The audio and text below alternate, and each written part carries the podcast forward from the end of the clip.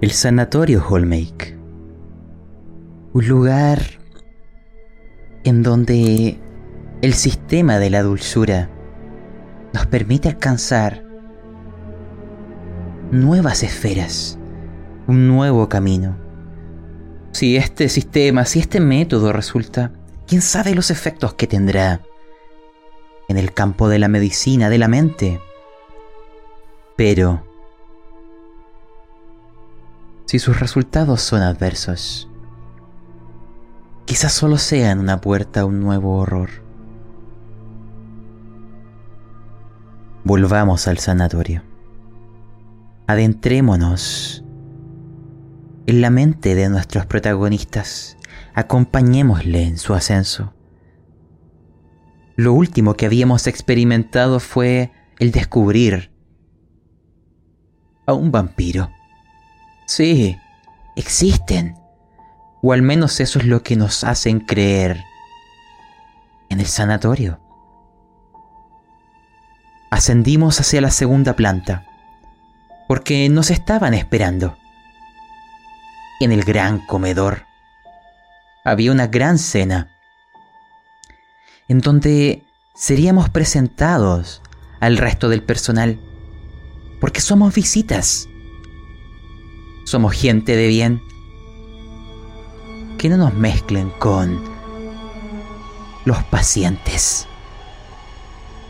Lo único que quiero hacer ahora es refrescar la memoria y comenzar. Porque habíamos entrado y nos recibió el aroma a una comida recién hecha.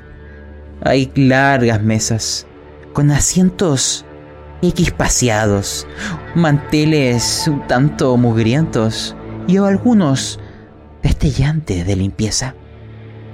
Los platos están servidos, se ven un tanto desprolijos. La carne parece estar hecha por diversas personas, en diversos grados de cocción, con aromas que van desde lo apetitoso a lo desagradable. Y la gente la gente era lo más interesante. Habían enfermeros, celadores y pacientes. Pero algo que comenzamos a descubrir o ustedes sospechar era de una enorme mascarada, porque ahí en la gente que se hacía pasar por celadores, veíamos que iban descalzos y con las piernas con barro. Ahí en los que nos intentaban transmitir su sabiduría, conocimiento y profesionalismo. Hacían agujeros, sus argumentos y sus ideas. Todos nos miraban, algunos cuchicheaban, algunos reían. Y en el fondo de la habitación nos esperaba nuestro anfitrión, el doctor Mylord. Cercano a él, mirándole, la señora Conroy y en un piano que comienza a sonar una muchacha que no habíamos visto antes. Su cabello oculta su rostro. Las ventanas están abiertas. El cristal nos protege de lo que ocurre en el exterior, pero espasmódicos luces y sombras y el movimiento reverberante de un viento azotador nos da a entender de que afuera la tormenta es incipiente y que pronto estallará con una furia descontrolada, como si se hubiera aguantado por horas, hasta este momento, en donde todo ha de desencadenarse. Aún es difícil oírlo, pero afuera, amortiguado por la propia naturaleza, hay ladridos, hay huellas y hay alguien corriendo. Aún no sabemos qué es, pero hoy es posible que comencemos a descubrirlo. Y en esa situación, miremos en perspectiva a nuestros dos protagonistas siendo observados por todo el salón. En la mente de uno y la del otro ya se conjura la idea de esta mascarada. Uno ya está desconfiando un tanto del otro, porque va tranquilo, no se inmuta, El vampiro los ayuda y los impulsa y los observa desde las espaldas y nuevos pacientes y celadores los esperan. Y el doctor Maliar alza su mano con una copa desde el fondo, sonriendo por vuestra llegada. Y es ahí donde quiero detenerme en ustedes. Quiero que me ayuden a recordar. Quiero que me digan no solo quiénes son o quiénes eran, sino también qué sabor les está dejando esta velada. Así que quiero partir por ti, Fox Donovan. ¿Quién eres?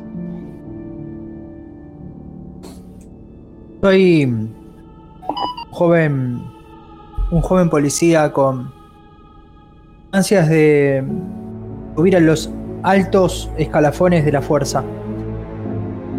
Tengo una gran motivación y un gran deseo para acompañar a querido amigo Ezequiel. Yo en realidad soy muy amigo del hermano de él y de la familia. Em, a veces lo siento como, como un hermano. Esto lo que está pasando, estar en este lugar, creo que siento como, como uno de ellos. Me siento como un poco perdido.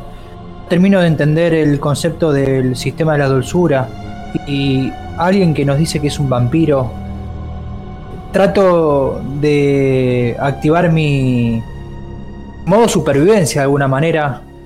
De estar lo más tranquilo posible. Y, y bien tenga la oportunidad de hablar con mi compañero Ezequiel en mi corazón siento algo, algo, algo no está bien. Un sentimiento eh, amargo como si fuese una gota de aceite de bálsamo recorre mi piel y siento que no nos están diciendo toda la verdad. Por lo pronto temo por la vida de Ezequiel. Sé que él no está bien. Gracias a Dios he podido sacar ese cuchillo. Por lo pronto trataré de hacerlo lo más desapercibido posible. Ni bien pueda, hablaré con Ezequiel y veremos cuáles son los siguientes pasos hasta el carruaje. Y de hecho, Ezequiel, quiero que nos recuerdes no solo quién eres, qué efecto tiene el opio en ti.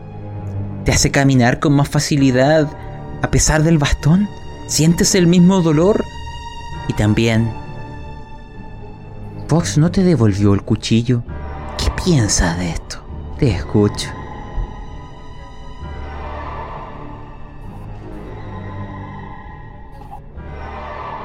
Puedes ver cómo la cara de Ezequiel está muchísimo más pálida, mucho más...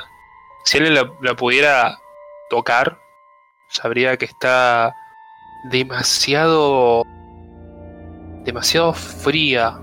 Eso es un efecto secundario de la gente que es adicta al opio. Sus extremidades se empiezan a enfriar, se vuelven demasiado húmedas. Su respiración incluso se vuelve lenta, muy tranquila y parece que te quedará mirando y quienes lo vieran pensaría que está extremadamente maquinando algo, pero no. Es otro efecto secundario del opio. Quieren hablar, pero les cuesta expresarse. Tardan mucho tiempo en hablar.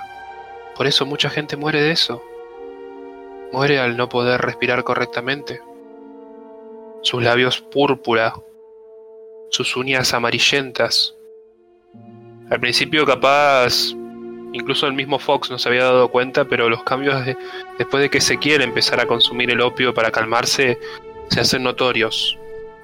Pero bueno, eso es solamente algo que un adicto podría reconocer en otro adicto. En este momento lo miro demasiado serio a Fox. En su momento, pese a todo, Fox realmente lo llegué a considerar un hermano, un miembro de mi familia, pero con el paso del tiempo en esta mini aventura que hemos estado transcurriendo en este hospital, me he puesto a dudar de muchas cosas y principalmente me he puesto a dudar de cuáles son los valores de Fox. Después de haber participado en la muerte de una persona, de este pobre, desquiciado, Fox está muy tranquilo. Incluso cuando interactúa con estos celadores que hasta en un cierto punto me hacen dudar de que realmente todo lo que nos han dicho es verdad, de que sean celadores y que no sean simplemente otros desquiciados mentales. Él está tranquilo. Fox, ¿qué me ocultas? ¿Qué secretos te guardas? El cuchillo, ¿por qué no me lo has devuelto, Fox? Y Ezequiel se lo queda mirando, tratando de formular unas palabras, pero en su boca no sale nada. En su cabeza constantes pensamientos como Fox, ¿qué vas a hacer con el cuchillo, Fox? ¿Por qué tienes aún mi cuchillo? Fox, devuélveme mi cuchillo. Mi mente se marea un poco.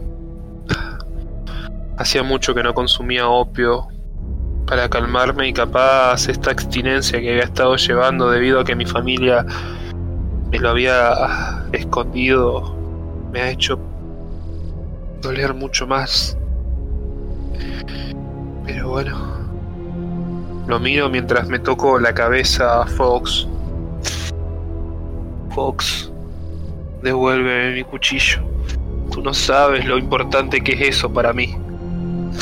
Es un cable a tierra. Es la única cosa que está tratando de mantenerme cuerdo y me lo estás quitando, Fox.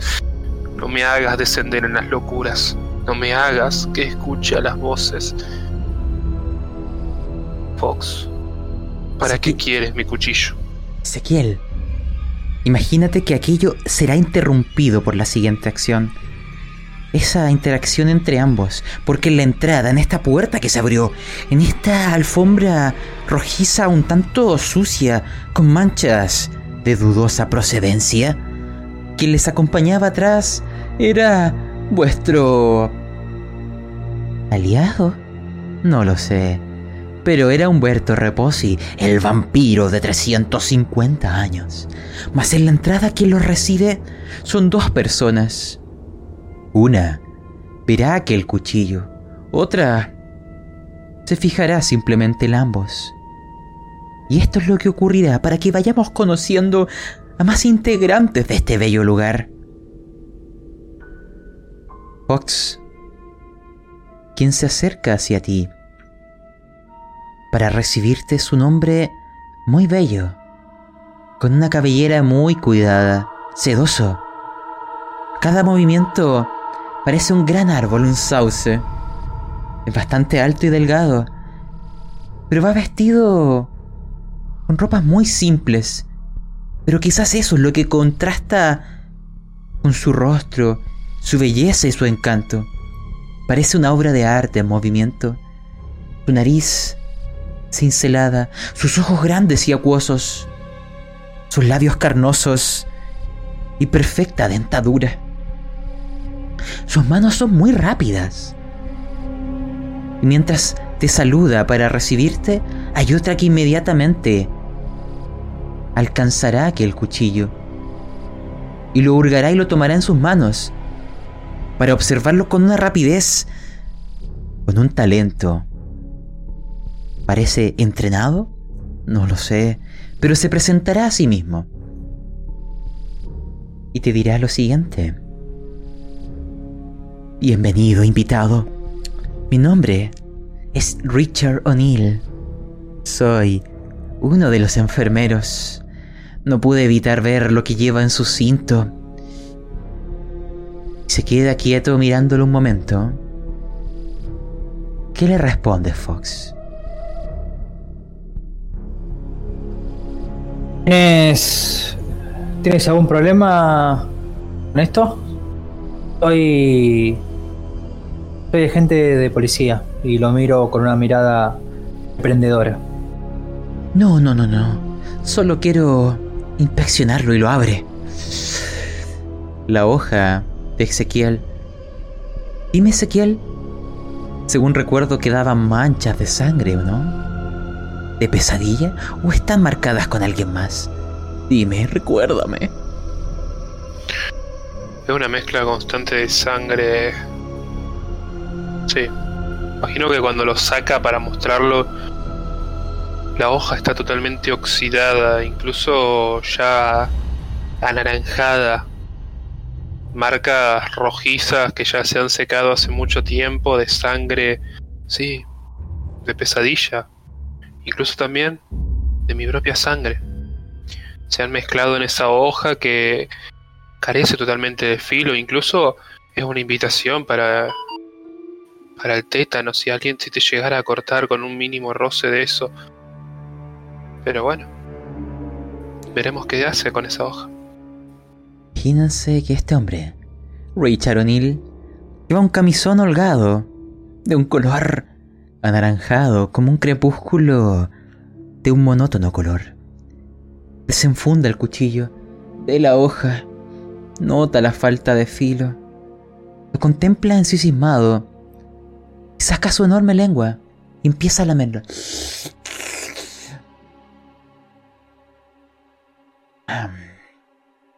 Y lame el reverso también.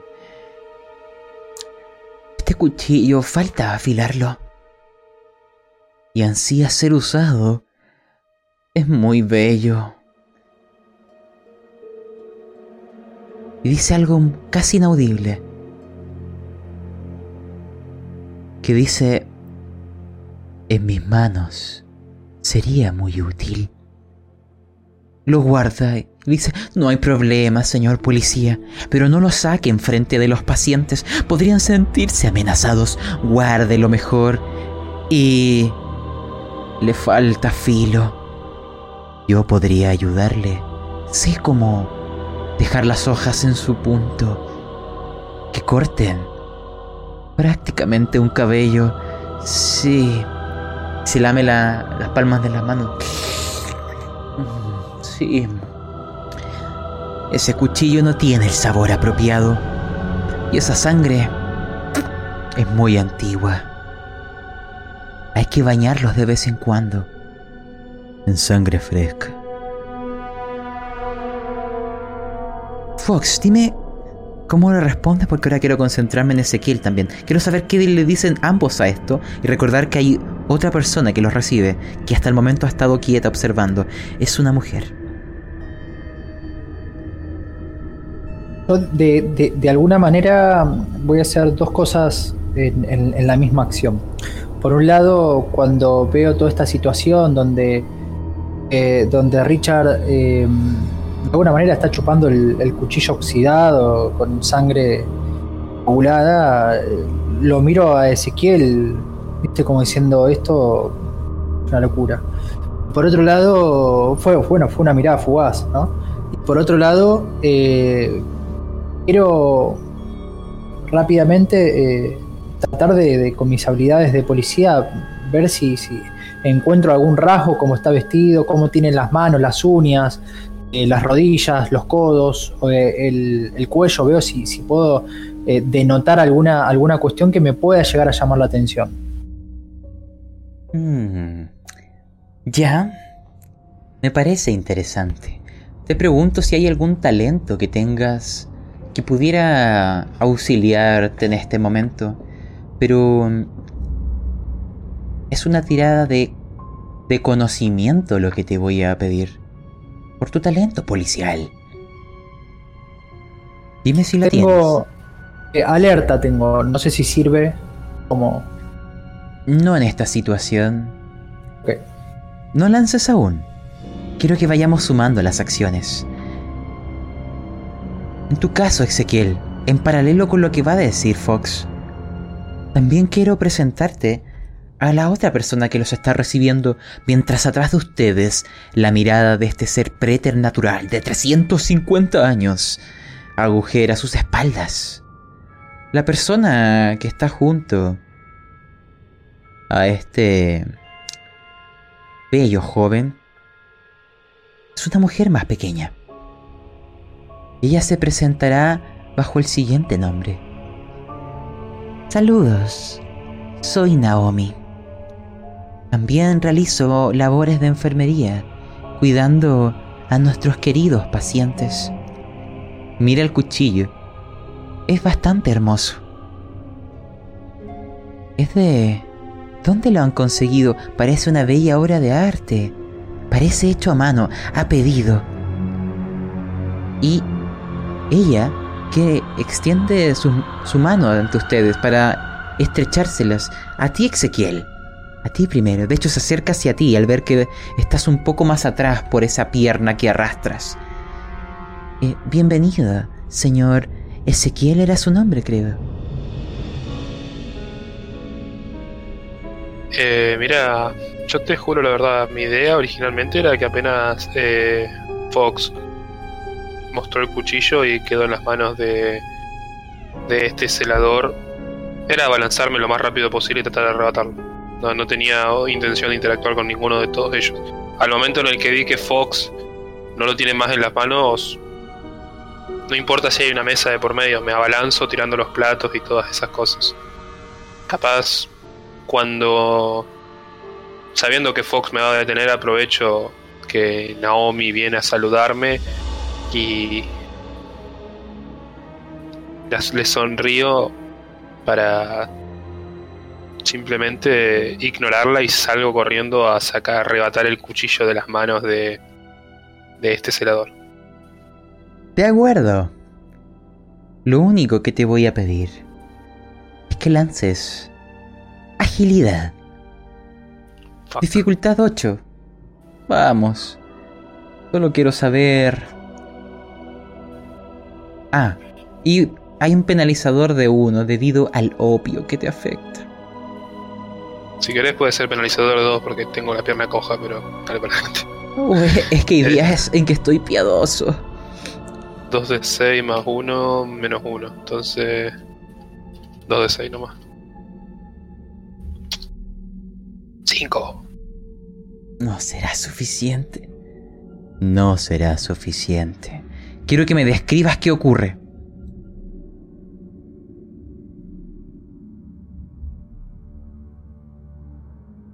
Imagino.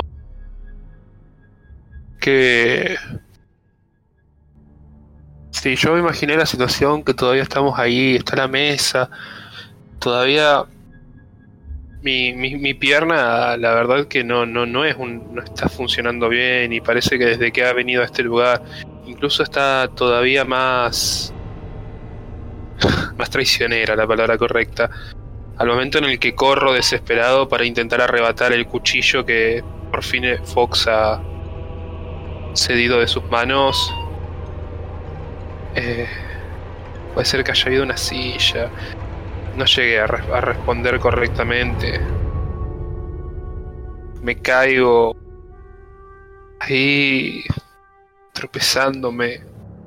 Golpeo contra contra un poco de la mesa. Mis manos se golpean y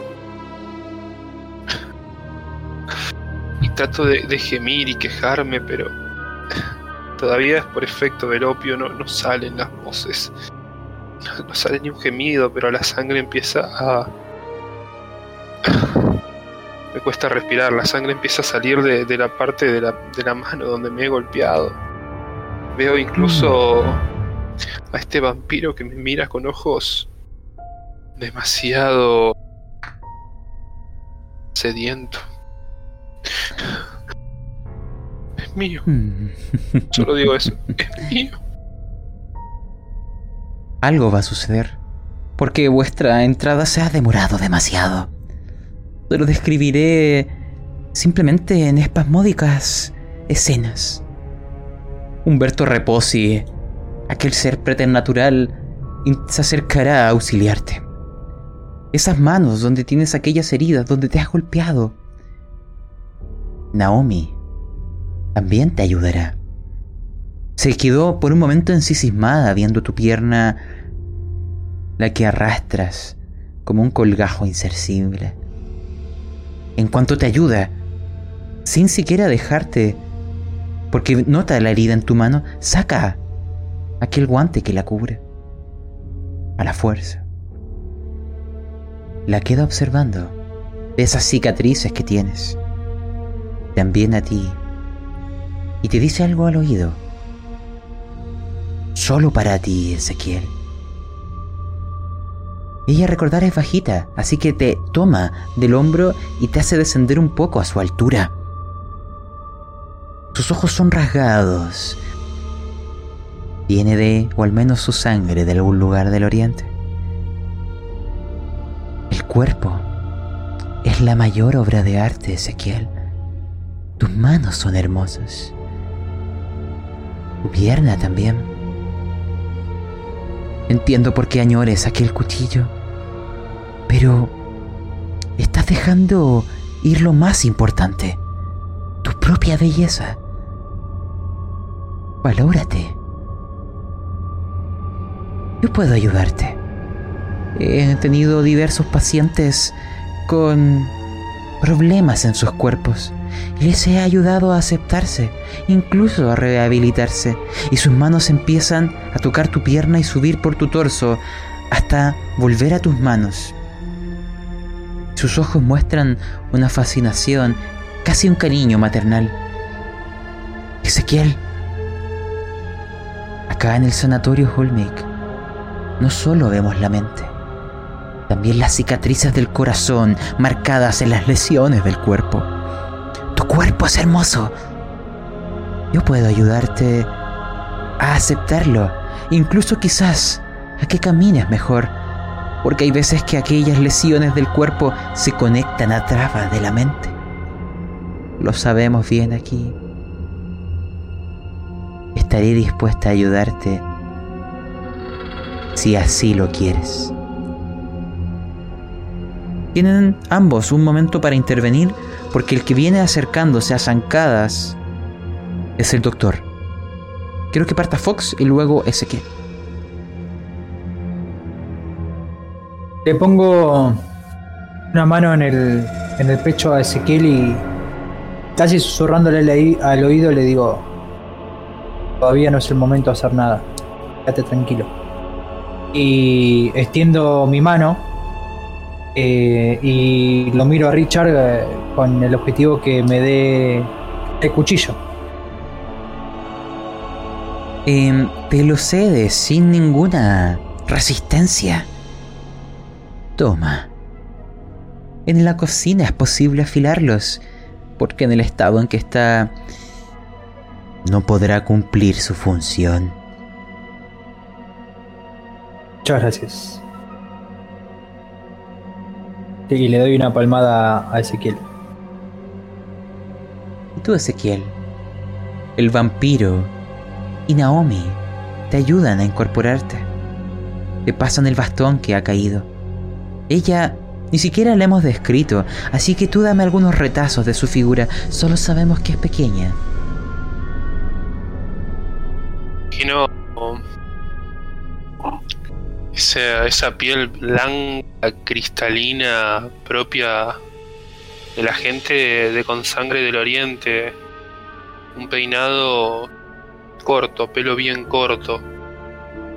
Eh, una sonrisa dulce, bastante servicial, ojos bastante cerrados, típico de la gente con ese esa procedencia, pero sus ojos son muy afilados por alguna razón, incluso su mirada es un tanto perturbadora por alguna razón. Una sonrisa muy amable, pero unos ojos demasiado oscuros. Y llega el doctor. Está en el umbral. Le acompaña a la señora Conroy. Y él simplemente les dice extendiendo los brazos. Por fin han llegado mis invitados. Los veí detenerse demasiado en la entrada. ¿Le ha pasado algo, señor Ezequiel? ¿Se ha lastimado aquella pierna? ¿Le duele la rodilla? ¿Y usted, señor Fox, cómo se encuentra? Eh, adelante, eh, todos estamos esperándoles. Reposi. Ayúdales. quiero que ustedes me ayuden a decorar el interior. Lo único que les diré es que hay varios pacientes acá. Y varios miembros del personal. Hay al menos a la vista fácilmente 11 pacientes distintos. Hay dos que ya han contemplado antes. Está aquella mujer anciana que piensa que es una niña. Está aquel anciano que es un juez dictando sentencias de muerte.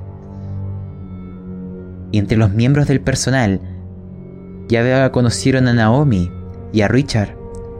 Pero hay otros dos más que están por ahí dando vueltas. Junto con Humberto, el vampiro que les acompaña. Así que... ¿Qué hay en las mesas para comer? ¿Qué hay en las copas para beber? ¿Cómo son las paredes y las pinturas? ¿Cómo son las cortinas? No sé. ¿Qué canción está sonando de la muchacha que toca el piano en el fondo? Y que no ha movido su cuello o su cabeza para verles entrar. Está concentrada y ensimismada. Ezequiel, parte tú ayudándonos a entender o darle sabor a esta habitación.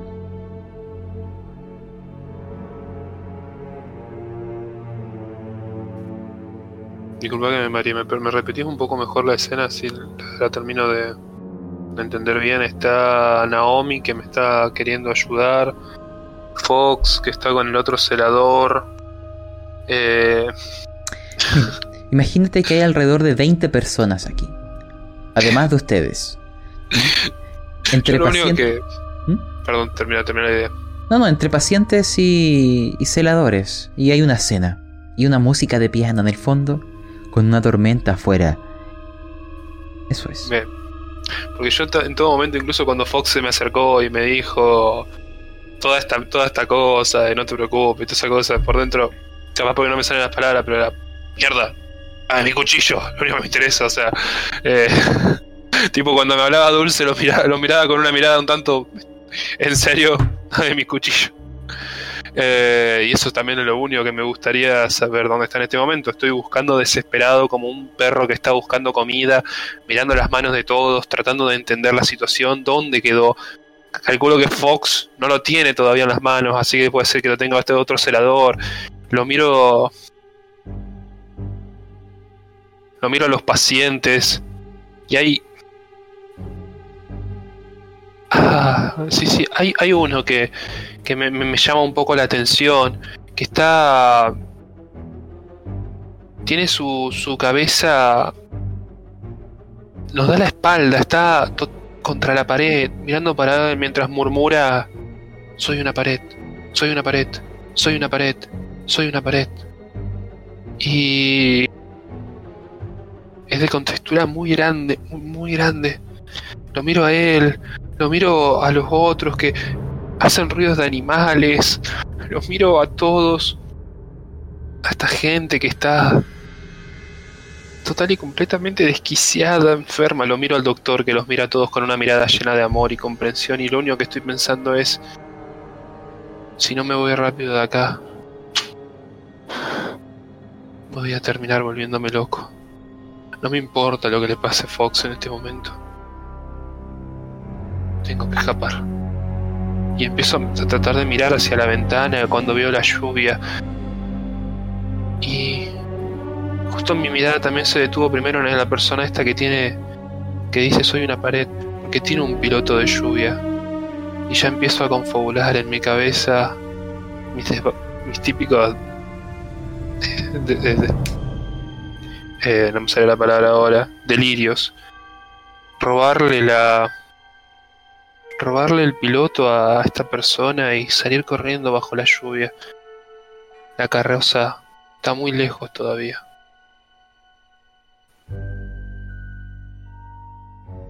Verás algo, Ezequiel.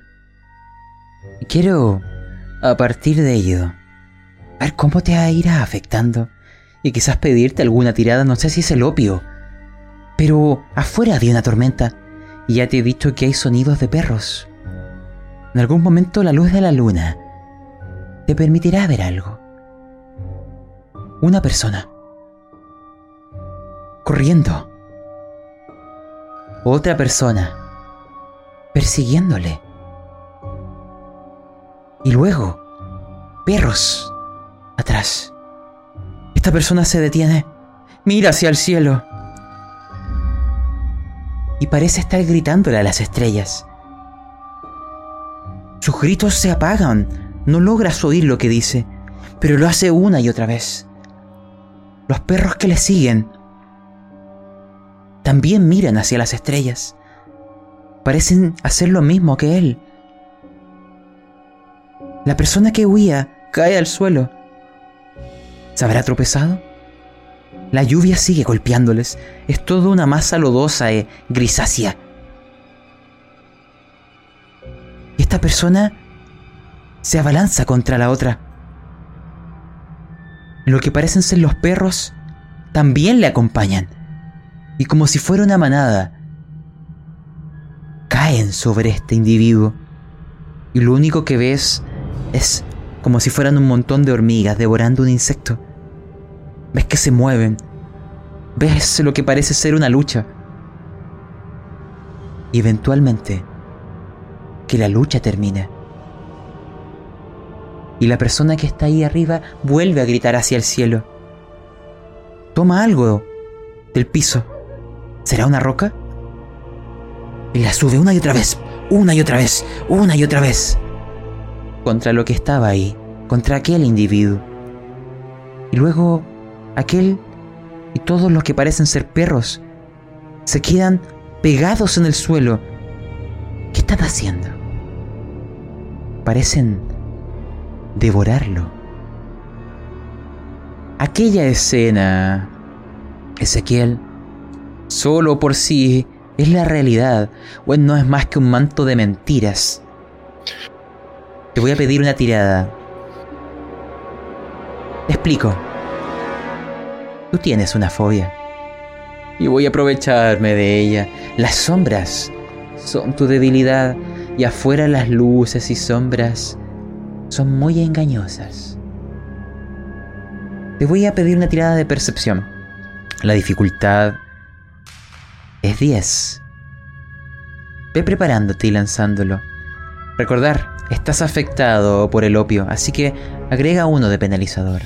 En paralelo con eso, Fox Donovan, ¿qué ves tú en, en el. en el comedor? Dímelo. De repente veo.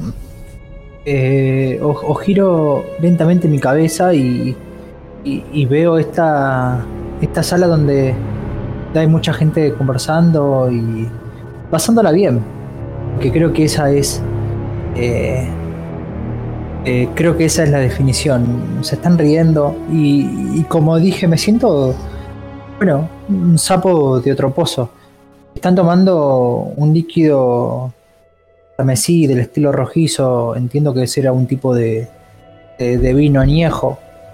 Eh, otros, eh, las copas son de un color opaco y, y no puedo ver el contenido de la misma. Tienen unas cortinas de un color eh, muy claro, eh, eh, de un color grisáceo, bastante, bastante viejas, pero no por eso que sean interesantes en, el lugar. Es una, mesa de madera, de roble, está, está ilustrada. La verdad que es bastante, bastante pintoresca la, la situación. Las paredes son de un color blanco, pero es un blanco desgastado, en algunos lugares tiene un poco de humedad y, por otro lado algunas... Mm, no sé si, si, lo podría explicar de esa manera, pero como, como si alguien estaría con la mano sucia, bueno, cada cierto tiempo o cada cierto lugar se puede ver alguna que otra como manos o rayones en la pared eh, proveniente obviamente de, tocar la pared con la mano sucia. Eso es lo que por lo menos estoy, estoy viendo yo como para hacer un contexto de dónde estamos, estamos situados. La señora está tocando esa música bastante interesante. Es una música... Bueno, eh, es bastante triste y la verdad que, que no, no coincide con, con el momento. Eh, y me quedo viéndola. Y la veo tan, tan, comprometida de alguna manera con lo que está haciendo. Eh, me daría lástima interrumpirla. Por lo pronto, como les he dicho, eh, tengo que, que tratar de pasar esto y tratar de pasar desapercibido, como si no me estaría dando cuenta de que están pasando cosas raras. Obviamente mi alma de, policía me va a llevar a que empiece a investigar, pero tengo que proteger también a mis compañeros. Y bueno, eh, tengo mucho que hacer. Ya sé lo que va a suceder contigo, Fox. Fox, te contaré quiénes están cerca tuyo, porque la gente, como dices, come, bebe, se escucha el sonido del piano. El doctor se pasea entre los distintos asistentes. Los sonidos que antaño les describí como de ladridos de perro han generado que algunas de las personas se acerquen a mirar por la ventana y que algunas dejen la habitación sin que nos hubiéramos siquiera percatado.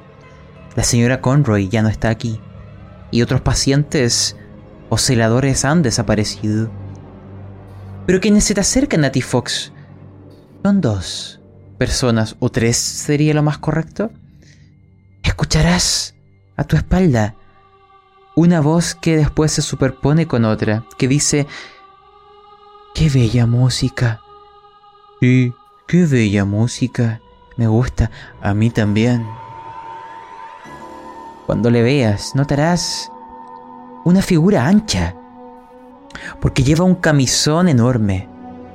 Son dos cabezas, varias piernas, brazos, parecen ser dos siameses están pegados.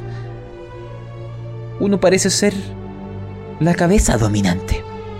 El otro muestra una mueca como de, de dolor y babea demasiado. Ambos llevan el pelo prácticamente cortado con una navaja, sin vello facial. Y ojos que más parecen de un niño que de un adulto. Son muy flacos.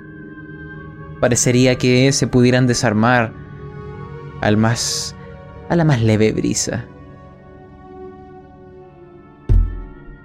Y se presentan. Vamos a ir dándole aquellos nombres para que conozcamos a la gente. Se llama el que tiene la cara babiante, David Lander.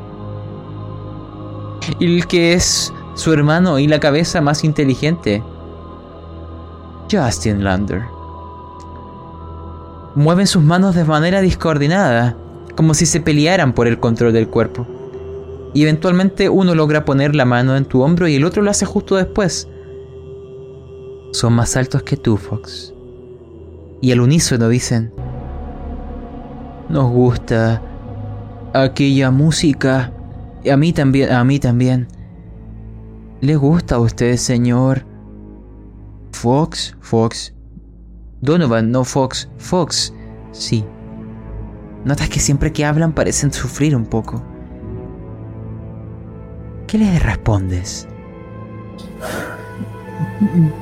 La primera reacción, es decir, yo me había quedado viendo la, a la mujer tocar el piano y cuando escucho que vienen dos personas y bueno, me doy cuenta que, están pegados, es como que me, sorprende la situación eh, trato de, tener un poco de empatía y le digo, sí, la verdad que, me gusta mucho. Bueno, un gusto, David y Justin. Mucho gusto. Correcto, mi nombre es Fox, Fox Donovan. Alguien interrumpe esta conversación. Es una mujer elegantemente vestida, con sombrero de copa, con un vestido precioso, con un paraguas. Su nombre digamos que se llama Geneve Sagam. Es una mujer de un aspecto petulante, soberbio, que mira a todos por arriba. Y te dirá, casi te ordenará, Señor Fox, no le haga caso a estos hermanos. De hecho, no le haga caso a nadie de aquí. ¿Acaso no se ha dado cuenta? Todo es una farsa. Yo creo que usted es mucho más sensato e inteligente que las personas que nos rodean. Me gustaría que siguiera mi consejo y se acerca. Todos aquí son falsos. No son más que imitadores. Míralos. Y apunta todas las caras y rostros. Hay... Hay gente que fue sustituida. Pero... Les pusieron los mismos rostros. Son máscaras. Están ocupando máscaras. Pero no se preocupe, señor Fox. Usted que ha venido a ver este lugar, quiero que se quede tranquilo. Porque me siento en la misión, en el deber. De hecho, he hablado aquí con, con Jesucristo y apunta a una mujer que se nota, nota que la están indicando y dice, sí, hola, soy yo, soy Jesucristo. Sí, la segunda venida. Nadie pensaría que reencarnaría en forma de mujer, pero a veces ocurren estas cosas. No se preocupen, tiene mi venia. Y Fox, lo último que quiero decirte antes de volver con Ezequiel es que ves que en la cartera ella la abre y te dice, Señor Fox, quiero saber de qué lado está usted, de la gente sensata, de la gente de bien, o de estos imitadores. Dígame ahora y claro, porque tomaré cartas en el asunto. Señorita René, yo no soy ningún imitador. Creo que soy una persona sensata. Bien, me parece. Entonces usted me ayudará. Como una dama, necesito que también alguien colabore junto a mí, porque no seré solo yo quien se ensucie las manos. En la cartera lo que ves son unas tijeras largas y afiladas. La cierra. Es muy simple, señor Fox. Hay que sacarle las máscaras. Es solo cortarlo y quitarle aquella máscara falsa para ver su verdadero rostro. De hecho, estos muchachos de acá son bastante estúpidos. Podríamos comenzar con ellos y saber quiénes son realmente. ¿Qué piensas tú de eso, Justin? David? Eh, no, no, no, no somos falsos. Somos verdaderos. Están mintiendo, señor Fox. Ellos ni siquiera son siameses. Ellos eran, personas que estaban eh, individuales. Simplemente están tendiéndoles una trampa. ¿No se da cuenta, señor Fox? De alguna manera trato de, de ella no se sienta mal con, las estupideces que está diciendo. Y sí, sí, claro, pero usted piense que no lo vamos a hacer en, este lugar, vamos a, a, enchastrar todo de sangre, no, eh, tal vez más adelante. Y creo, no sé qué opina, yo creo que también es una mujer inteligente. Creo que es mejor que el tonto eh, muera, muera de esa manera, ¿no? Muera, muera feliz siendo tonto. Aquí lo vamos a castigar diciéndole la verdad? Mm. ¿Ya cierra aquella tarjeta? ¿Mm? ¿Puedo por favor tratar de ver si escucho eso? Bajo los efectos del opio, escuchar, vamos a, a cortarle la... Vamos a con una tijera cortarle las máscaras a todo y que mi querido compañero Fox acaba de decir, vamos a hacerlo después, no te preocupes, todas esas cosas, por favor. Puede ser que puede ser que me sugestione demasiado. Sí, pero Tienes que hacerlo en paralelo con la tirada que te he pedido. Lanza 2 de 6, es percepción, recuerda. Hay un menos 1 implicado. La dificultad es 10. Si llegas a fallar, de alguna manera, podría cobrarme algo. Oh, Hoy todas mis tiradas han sido 4, 5, 4, 5, 4, 5. Te explico, y, y para hacer esto más interesante. Señor Fox, a usted también le pediré una tirada. Porque en algún momento uno de los cristales o una de las ventanas cede y se abre. Un ventarrón entra y apaga todas las velas y candelabros. La habitación se oscurece y solo queda alumbrada por los espasmódicos rayos y truenos que hacen retumbar toda la estructura. Y tú tienes problema con aquellos sonidos, con aquellas luces, Fox. También voy a pedirte una tirada. Porque quiero saber si te das cuenta de algo que ocurrirá. Es percepción, pero para ti será en dificultad 11. Lanza.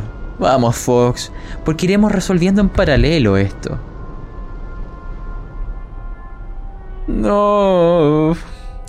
Ambos veo problemas. Así que... Escuchemos la música de la pianista junto a esto. Para que todo sea articulado. Unamos las piezas. Cuando tú te acercaste a la pianista, el doctor se acercó a ella.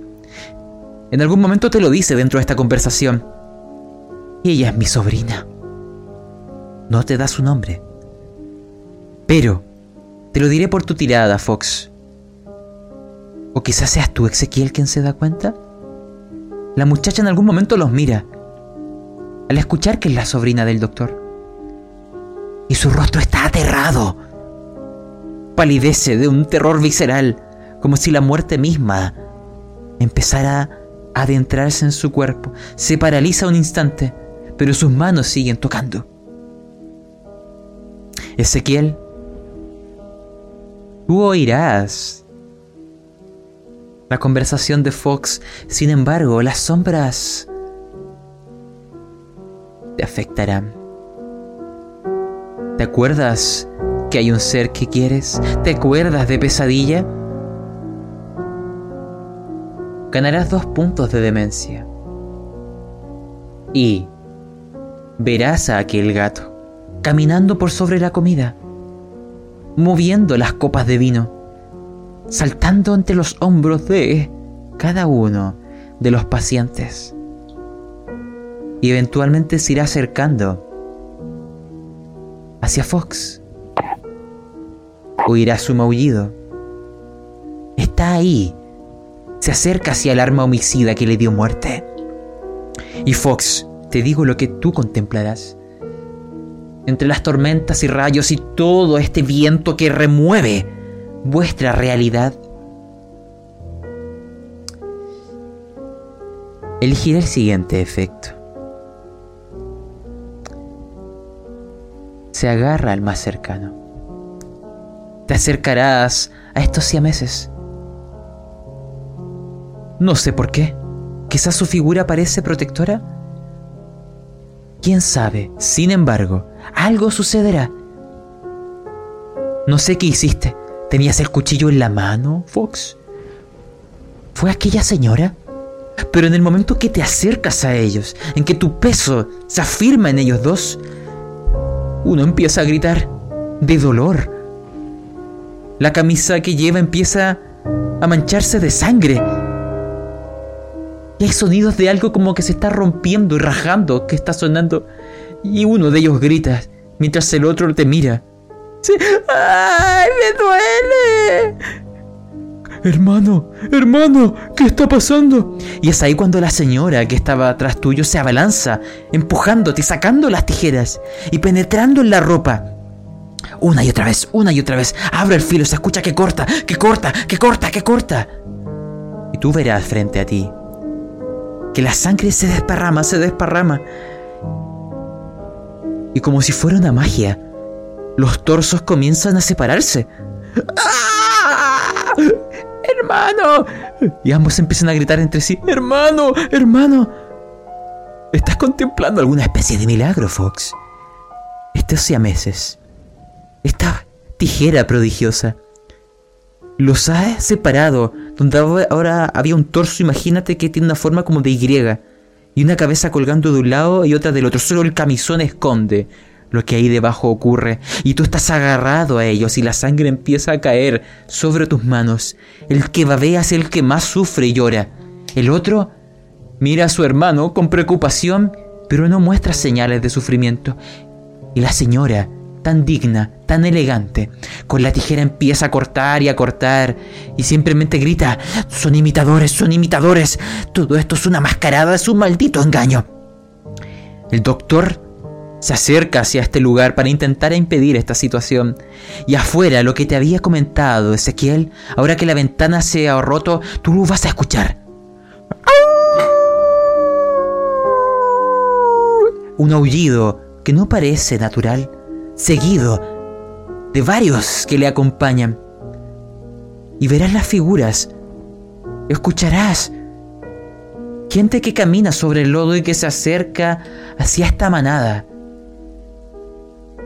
Muchos de los pacientes aquí están preocupados. Oirás a Jesucristo, que es esta mujer llamada Hannah, que dice, esto no está en las escrituras, mi padre jamás lo permitiría, ayuden a aquel hombre. Hay un hombre que encenderá unas llamas en sus manos. Parece que es un encendedor. ¿De dónde lo ha sacado? Empieza a correr con las llamas y dice, yo alumbraré este lugar. Haré que las llamas nos permitan ver la realidad.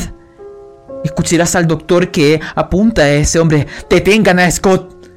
No queremos otro incendio aquí. Y esa es la situación frente a ustedes. Ay, ganarás un punto. No, dos puntos de demencia, Fox. Están desmembrando, parece, a este siamés. Pero no sé si eso es posible, pero se separa y grita. Y es ahí donde Ezequiel Tú puedes intervenir. El gato, la sombra, está en la mesa junto a Ezequiel. Perdón, hacia Fox. Salta y se para sobre el piano junto a la muchacha que no ha dejado de tocar. Así que, ¿qué harás, Ezequiel Maximus Bongior?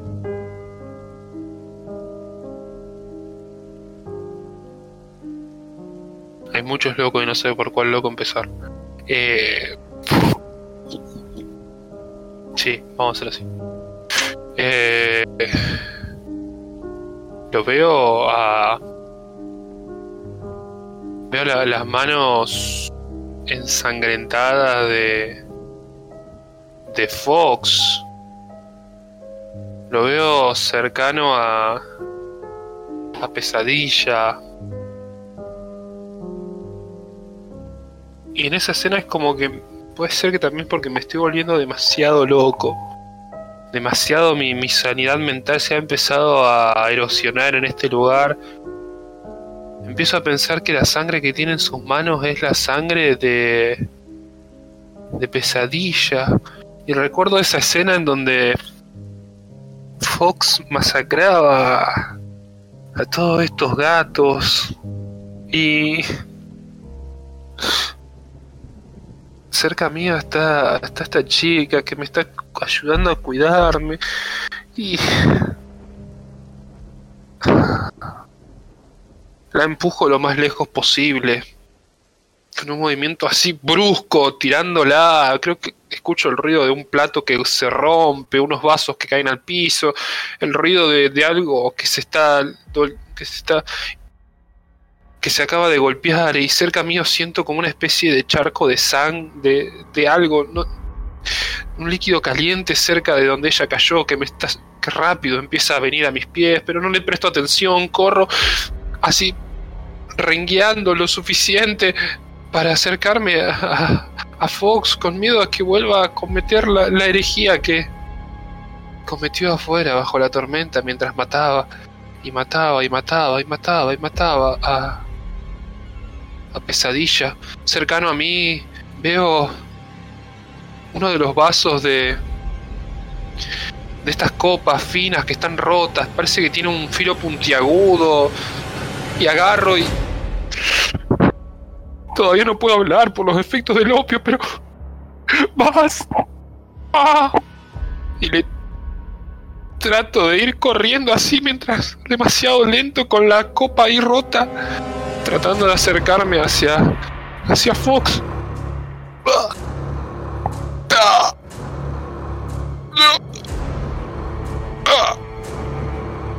¡Vas!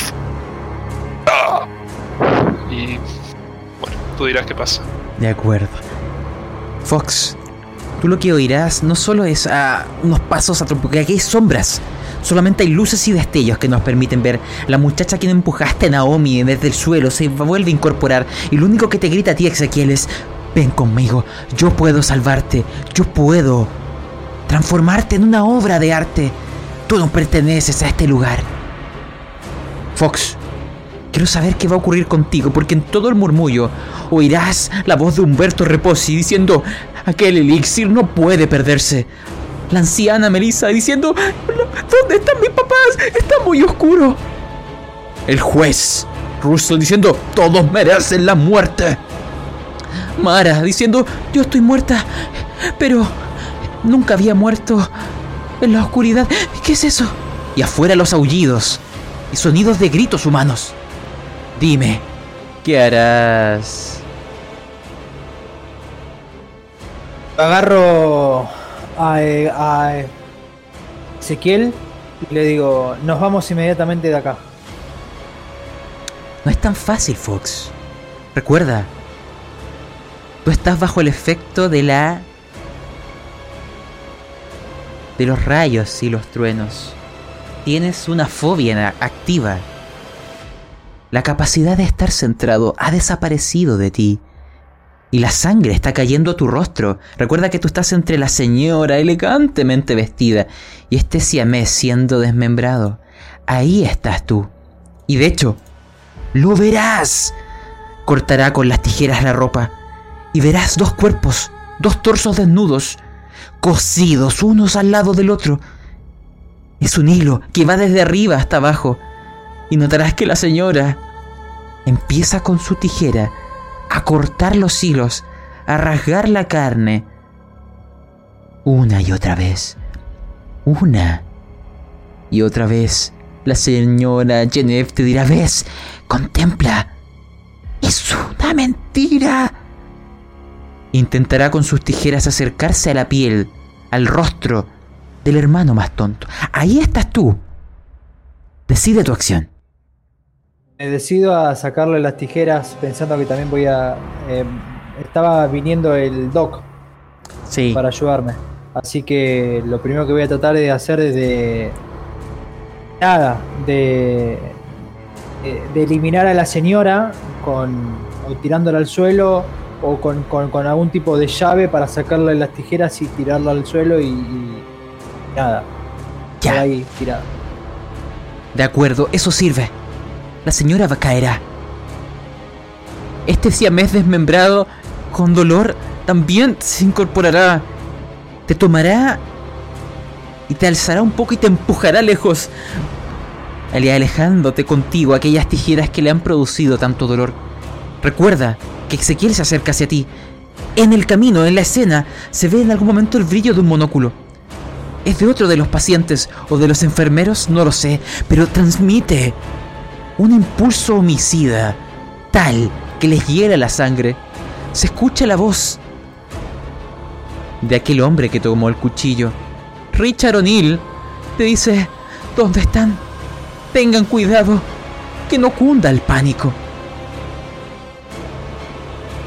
Quiero que ustedes me den la última escena porque el doctor va a intervenir. Ezequiel, tú te acercabas a Fox. ¿Qué harás? Está en el suelo con las cuchillas. Brillan con sangre.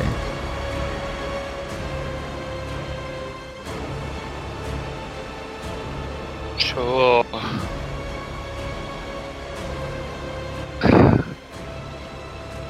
Me acerco a Fox. Fox. ¿Qué estás haciendo?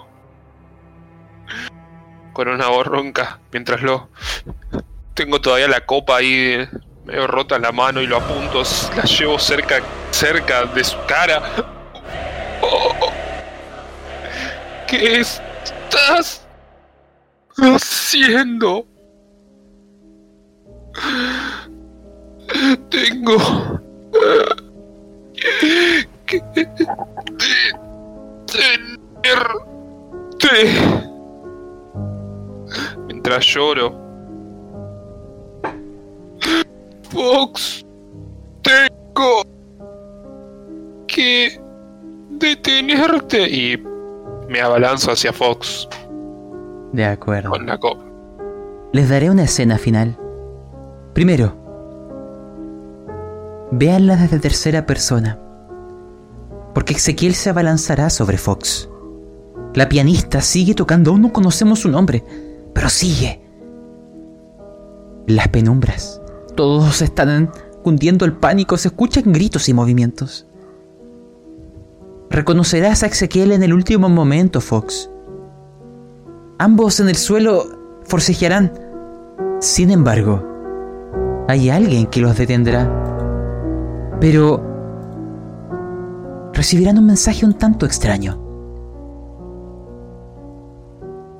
Imagínense que hay un fuerte golpe en la cabeza, uno después del otro, que les llevará a la inconsciencia. Pero en esos segundos, porque hay alguien que no habían visto, el que chocaba con la pared, el que decía soy una pared, él está acompañando al doctor. Les ha golpeado con una fuerza descomunal. Están perdiendo el sentido mientras escuchan los griteríos. Y es ahí cuando el doctor se acerca hacia ustedes, toman las cabezas de ambos y pone su boca a la altura de los oídos para que oigan este mensaje. Solo tengo estos segundos para contárselos. Antes de que pierdan la conciencia, recuérdenlo. Yo soy vuestro aliado. Todo esto es una mentira. Yo soy otro prisionero. No soy quien mueve los hilos aquí. Los salvaré y juntos debemos salvarnos. Cuando despierten, eviten las preguntas. Y mira a alguien entre las sombras, no sé quién, y parece estremecerse. Todo es un engaño. Un engaño dentro del engaño. No sé quién es el carcelero. Yo soy vuestro aliado. Quiero que en esa inconsciencia mientras van cayendo y se apaga todo en un gris absoluto, den su mensaje final para cerrar esta sesión. Fox, parte tú.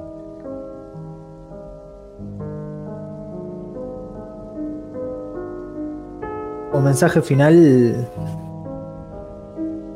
creo que creo que no no lo, no lo vamos a lograr. Me encuentro muy angustiado y, y- y no sabiendo lo que el futuro nos va a deparar eh, tanto a, a Ezequiel como, como a mí. De alguna manera me estoy entregando a aquel llamado y, y sabiendo que muchas acciones no, no puedo tener. Una vez que, que esta persona dice eso, trato de relajarme y, y cierro lentamente los ojos. Y tú, Ezequiel.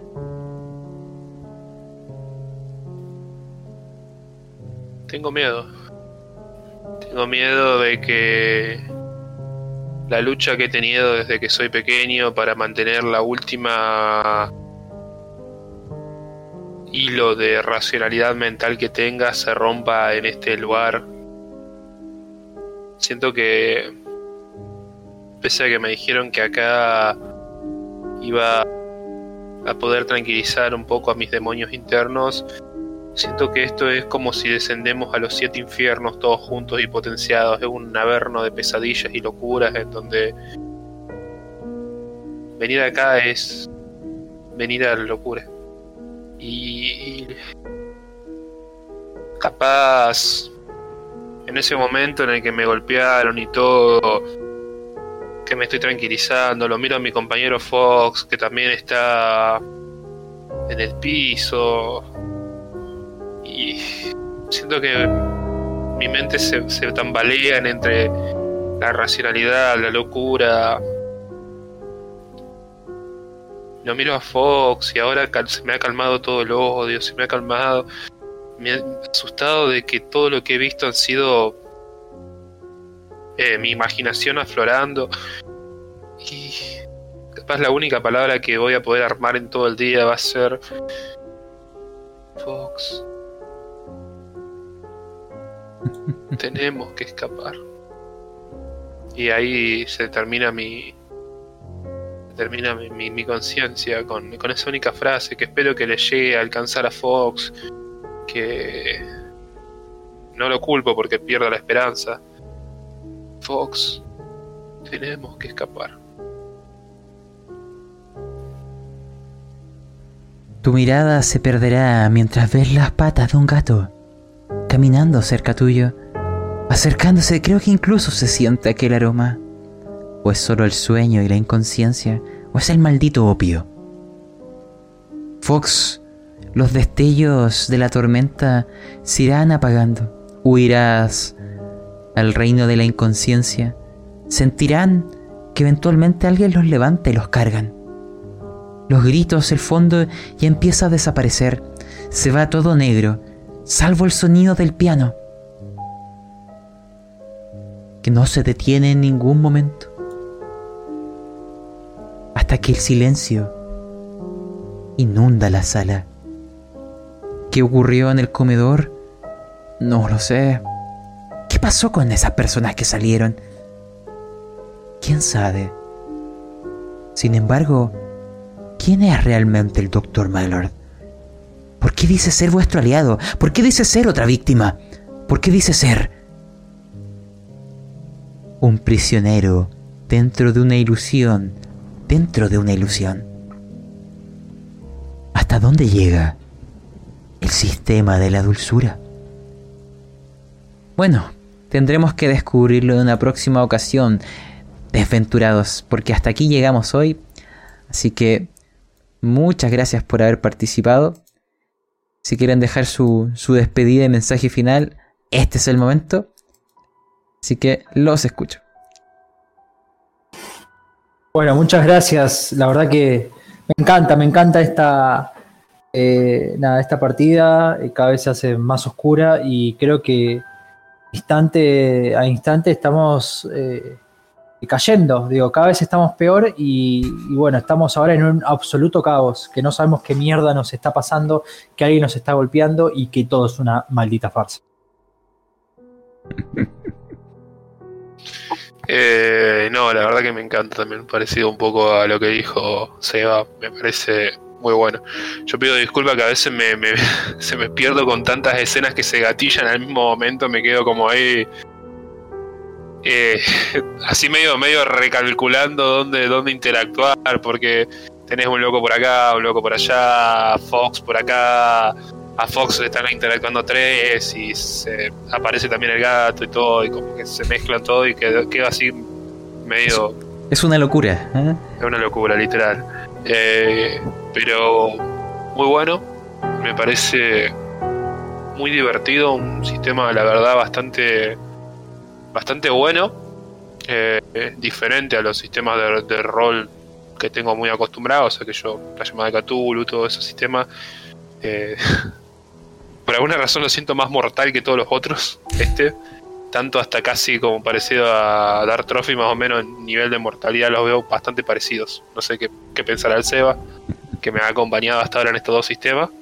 Pero. Pero sí. Sí, excelente, loco, excelente. ¿eh? Venimos súper, Pero.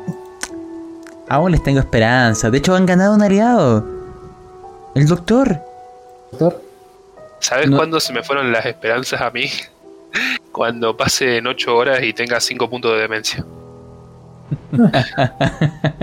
y qué gracioso porque me quedaron inconscientes. ¿Quién sabe cuánto duerman? ya veremos al despertar.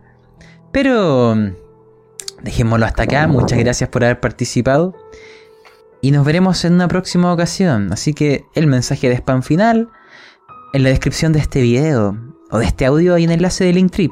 Ahí están todas las plataformas donde se puede ver u oír este u otros episodios y redes sociales.